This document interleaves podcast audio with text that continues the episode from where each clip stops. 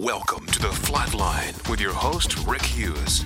For the next 30 minutes, you'll be inspired, motivated, educated, but never manipulated. Now, your host, Rick Hughes. Morning and welcome back to the Flatline. I am your host, Rick Hughes, and for the next few minutes, please stay with me. You know the drill. It's always 30 minutes of motivation, inspiration, some education, and we do it without any manipulation. That means no hidden agendas, no requests for money, not trying to get you to join up, fess up, give up, nothing like that. We're just here to give you accurate information. As I've said before, not human speculation, accurate information. Accurate information that gives you the ability to verify and identify God's plan. And if you're able to do that and would like to orient and adjust to the plan, you always have the freedom and privacy to do that. God gave you volition. That's a wonderful asset. Volition is the decider, it's the chooser inside of you. When our Lord Jesus Christ walked on the seashore at Galilee and saw Peter and Andrew, his brother, he could have said, No, I'm not going to follow you, when Jesus issued the command, Follow me and I will make you fishers of men. But they did. They did obey. They used their volition. There was something unique about that man, something interesting, something compelling, so demanding that they walked away from their job, from their security, from their responsibilities to follow this man whom they had never met. But it was obvious that man knew them. And that man, of course, was God in the flesh Jesus Christ, his anointed Son. And so, as we talk about the Christian life, as we understand the Christian life, we understand that God has a plan in place. God has a program in place. And if we learn it and we use it, then we're able to glorify Him to the maximum. If we don't learn the program, if we don't learn the plan, and we make the rules up as we go along, we use the football analogy or the sports analogy of a team. And a team has a rule book or a playbook, and the team has to learn the plays. And if you don't learn the plays, it no doesn't make any difference how talented you are, how strong you are, how fast you are. You're not going to play because you'd be detrimental to the team if you don't understand the plays.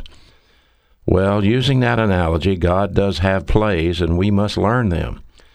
If we learn them, then we can execute God's plan to the maximum and glorify Him to the maximum. That's why the Bible says, Grow in the grace and the knowledge of your Lord and Savior, Jesus Christ. We have been studying grace, the advantages of grace, and the mandate to grow in grace. That mandate is a mandate. It's, it's not a request, it's the commander's intent it is God's desire and stated purpose that we grow in grace, that we come to understand grace, utilize grace, teach grace. And the Christian life being a supernatural life that it is, and you've heard me say this, it is a supernatural life and it demands the supernatural assets. It demands God the Holy Spirit and it demands the Bible or the Word of God, or the Word of God is alive and powerful. It's a supernatural asset. In that supernatural asset of the Bible are the words of God written through human authors. The Greek word is theopneustos. It means God breathed. It is God breathed. This is not something that they made up. This is something God instructed them to write using their own intellect, their own abilities. They wrote the Word of God. And the Word of God is very, very clear that the Christian life focuses and functions around grace. Grace is an amazing gift from God. It is our one asset that never, ever would we ever lose this asset. It is our primary asset. And it starts out with saving grace. Saving grace simply means we are saved by grace. I gave you those that information two uh, two shows ago, but again, Ephesians two eight and nine. For by grace are you saved through faith. That simply means that there is no way you or I or anyone else could justify ourselves before God. There's no way that we could earn eternal credit before God. There's no way that we could ever satisfy the justice of God. See, the righteousness of God, let me explain what I mean. The righteousness of God is absolutely perfect essence. He's plus R, he's absolutely righteous. Now, here's the dilemma without grace, if you don't have grace, then we have you and me trying to satisfy the righteousness of God, who's perfect in essence. However, the Bible says there are none of us that are righteous, no, not one. So we're minus R. We don't have any righteousness. So some people assume they can manufacture equal righteousness with God to be accepted into heaven. But you see, that's a misnomer because the justice of God is, in fact, the guardian of the righteousness of God. And what the ju- righteousness of God rejects, in other words, you say, okay, um, remember that verse that says, Many will say to me in that day, Lord, Lord, did I not do this and did I not do that? And Jesus said, I'll tell him I never knew you. See, that's the justice of God rejecting human righteousness. You can go to Sunday school every day for the rest of your life, every Sunday, never miss. You can tithe 10% and never miss. You can never say a dirty word. You can be married to one person for your whole life. You can never cheat on your taxes and still die and go to hell.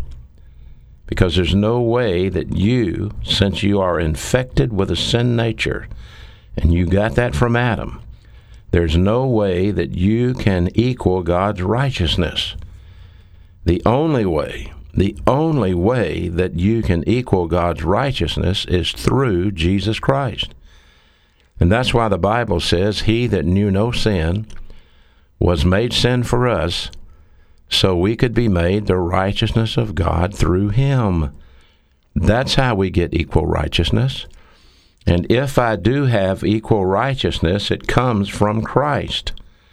I got his righteousness when I believed in him and received him as my Savior. He took my sin on the cross and was punished in my place. So when the justice of God looks at me, the first thing it's going to see is do I have plus R? Do I have equal righteousness? Or am I trying to earn eternal credit by being good? And that doesn't work. So if I'm trying to earn eternal credit by being good, that's not grace. Listen, when the Bible says, For by grace are you saved through faith, it's a gift of God. It means that.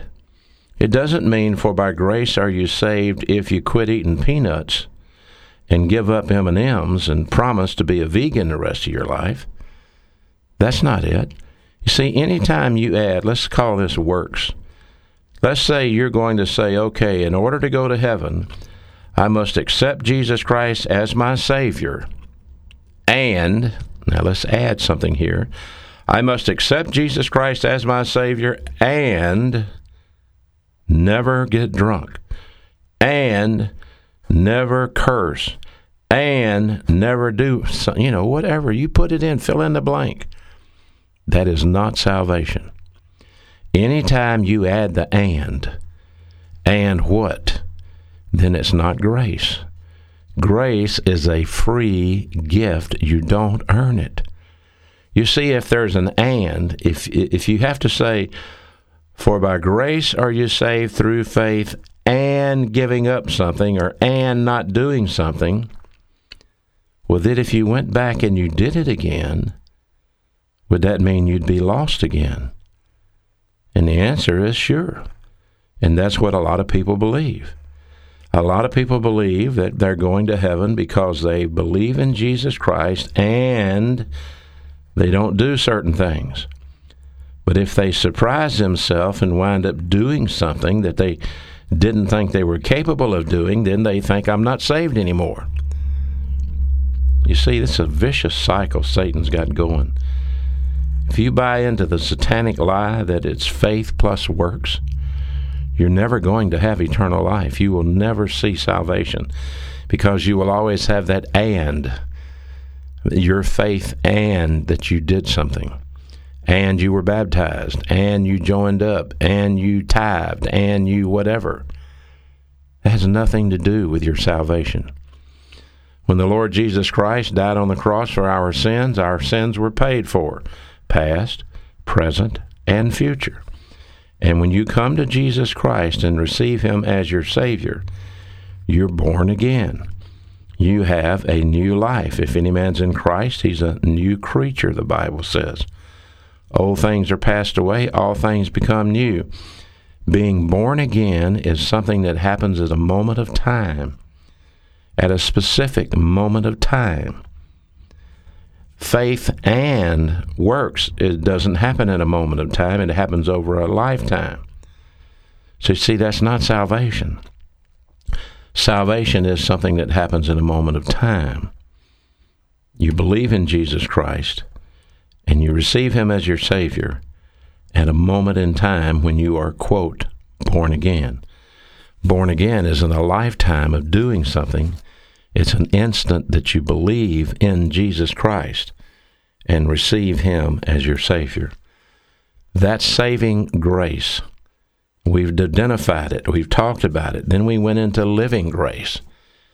And we spent our last whole radio show talking about the logistics that God provides for you. How His logistical grace provides our life support system. Everything we need to function in this world is given to us. This explains why we are alive every moment of the day. The only reason that we have oxygen to breathe is God's logistical grace. The only reason that we have gravity to maintain our uprightness is God's logistical grace. He keeps us alive. He keeps us going. We don't earn it and we don't deserve it. There's no way we can do it ourselves. God supplies grace. We are alive because of God's grace. And if you're going to be a mature believer, if you're going to glorify God to the maximum, you have to learn how to utilize that grace, every bit of that grace. And so, why? Because God gave it to you. It's there for you. And two things that He's graced you out with is a Bible. He gave you a canon of Scripture, it's written down, and a spiritual gift of a man called a pastor teacher. The pastor teacher is called the servant leader in Luke 12. He's the leader of the household, and he's supposed to keep the servants in line until the master returns at the hour that no one knows. That servant leader is your pastor. It's his job to feed you. It's his job to look out after you while the master of the house is gone. Read Luke 12, 22 through 31 and see it. Here is the passage. Don't worry about your life. Don't worry about what you're going to eat. Don't worry about what you're going to put on your body. This is logistical grace. This is God giving you what you need. And then Jesus went on to tell those disciples that life is more than food and the body is more than clothes. He used the illustration of the raven. He said they, they neither sow nor do they reap, and they don't have any storehouses or barns, but God feeds them and you are much more valuable than a bird.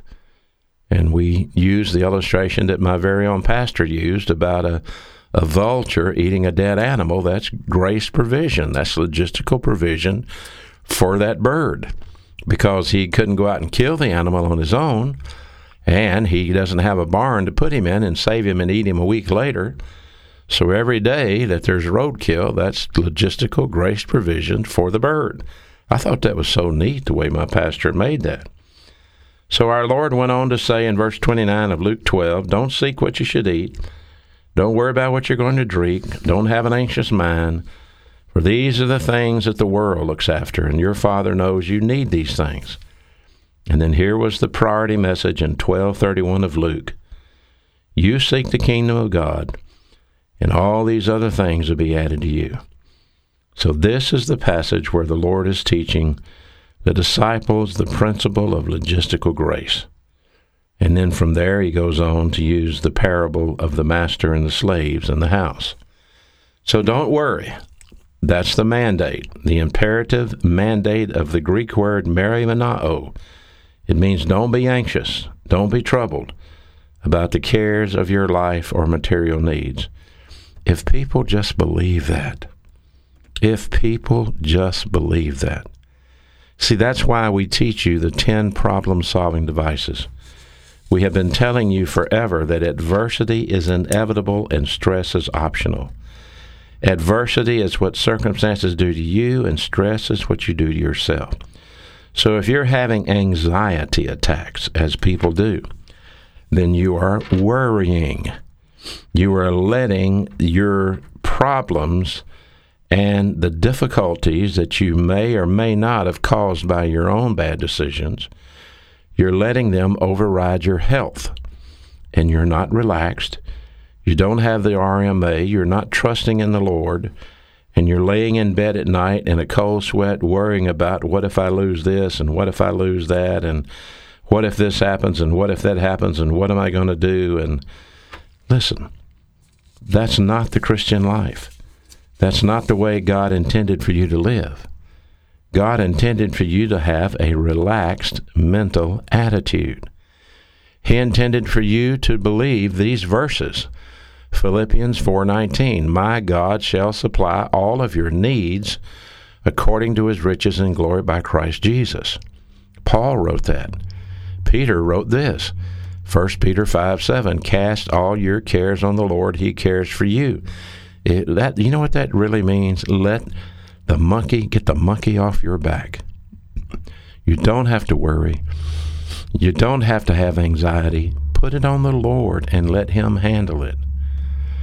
Jesus said, Come unto me, all ye that labor and are heavy laden, and I will give you rest. That's letting him carry the load. And that's where our Lord addressed this in the parable of the rich fool in Luke 12, and we talked to you about that when the Lord talked, told the fool, This night your soul is going to be required of you. Because he had said, Well, if I have all these riches and I store up everything, I'll be happy and I can live my life. And the Lord said, No, you can't. You're going to die tonight, and then everything you have is going to go to somebody else. Our divine promise for all the provisions is found in 2 Corinthians 9 8, where it said, God is able to make all grace, there's our word grace. That's what we're studying, the advantages of grace.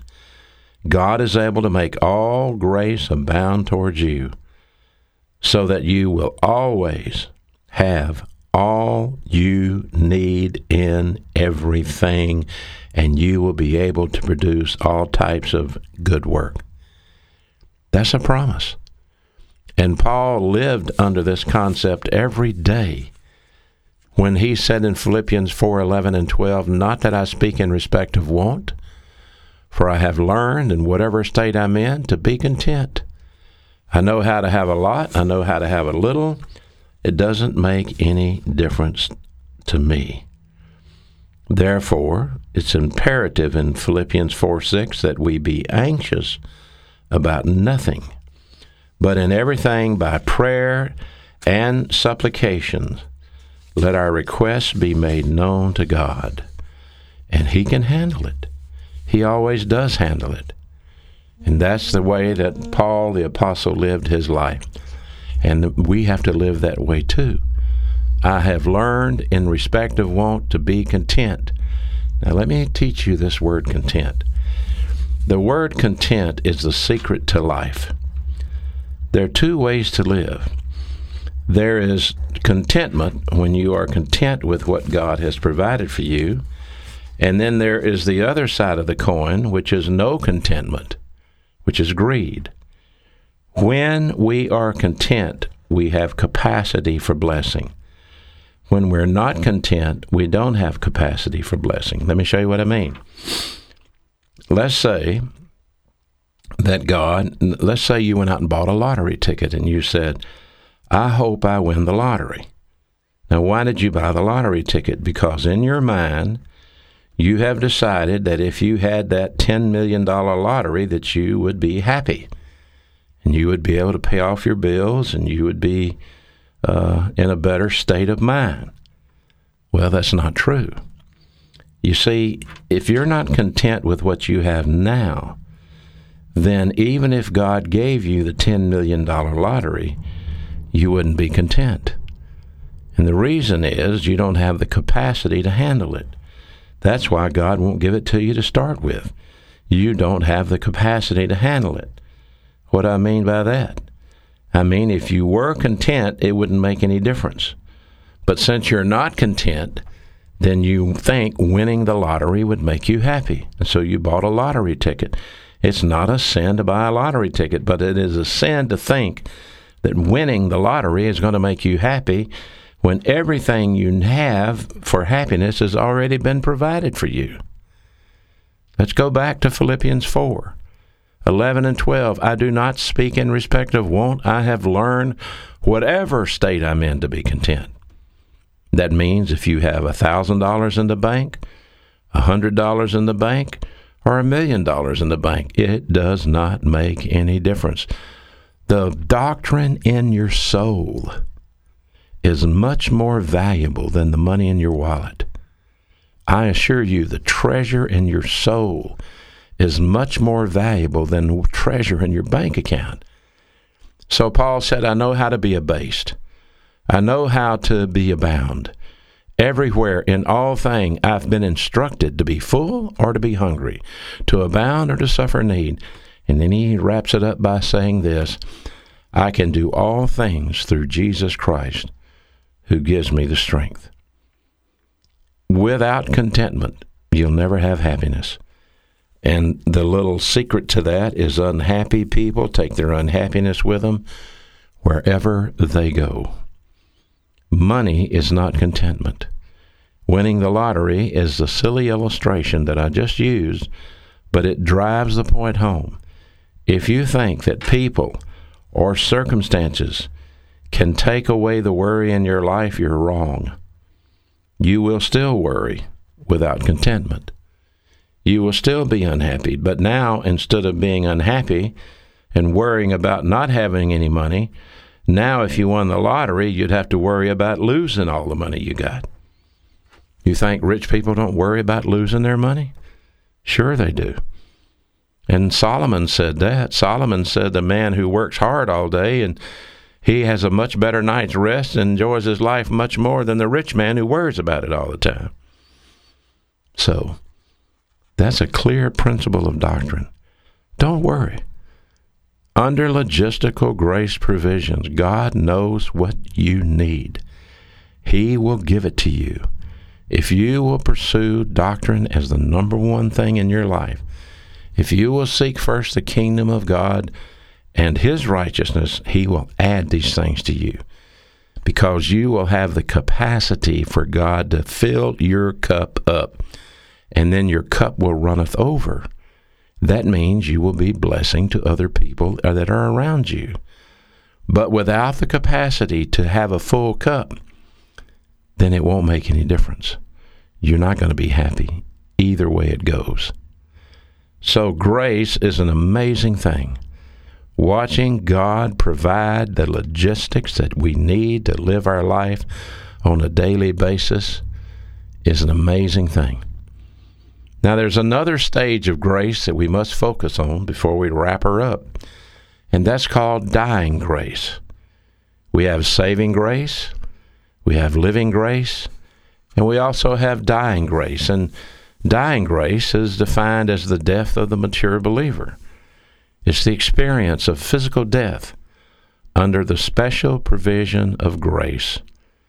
And in this case, the believer involved experiences both blessing and happiness at the point of death. You see, since dying grace is the extension of living grace, then obviously it should glorify God whether you live or whether you die. So if you glorify God through living grace, then you will glorify God in dying grace.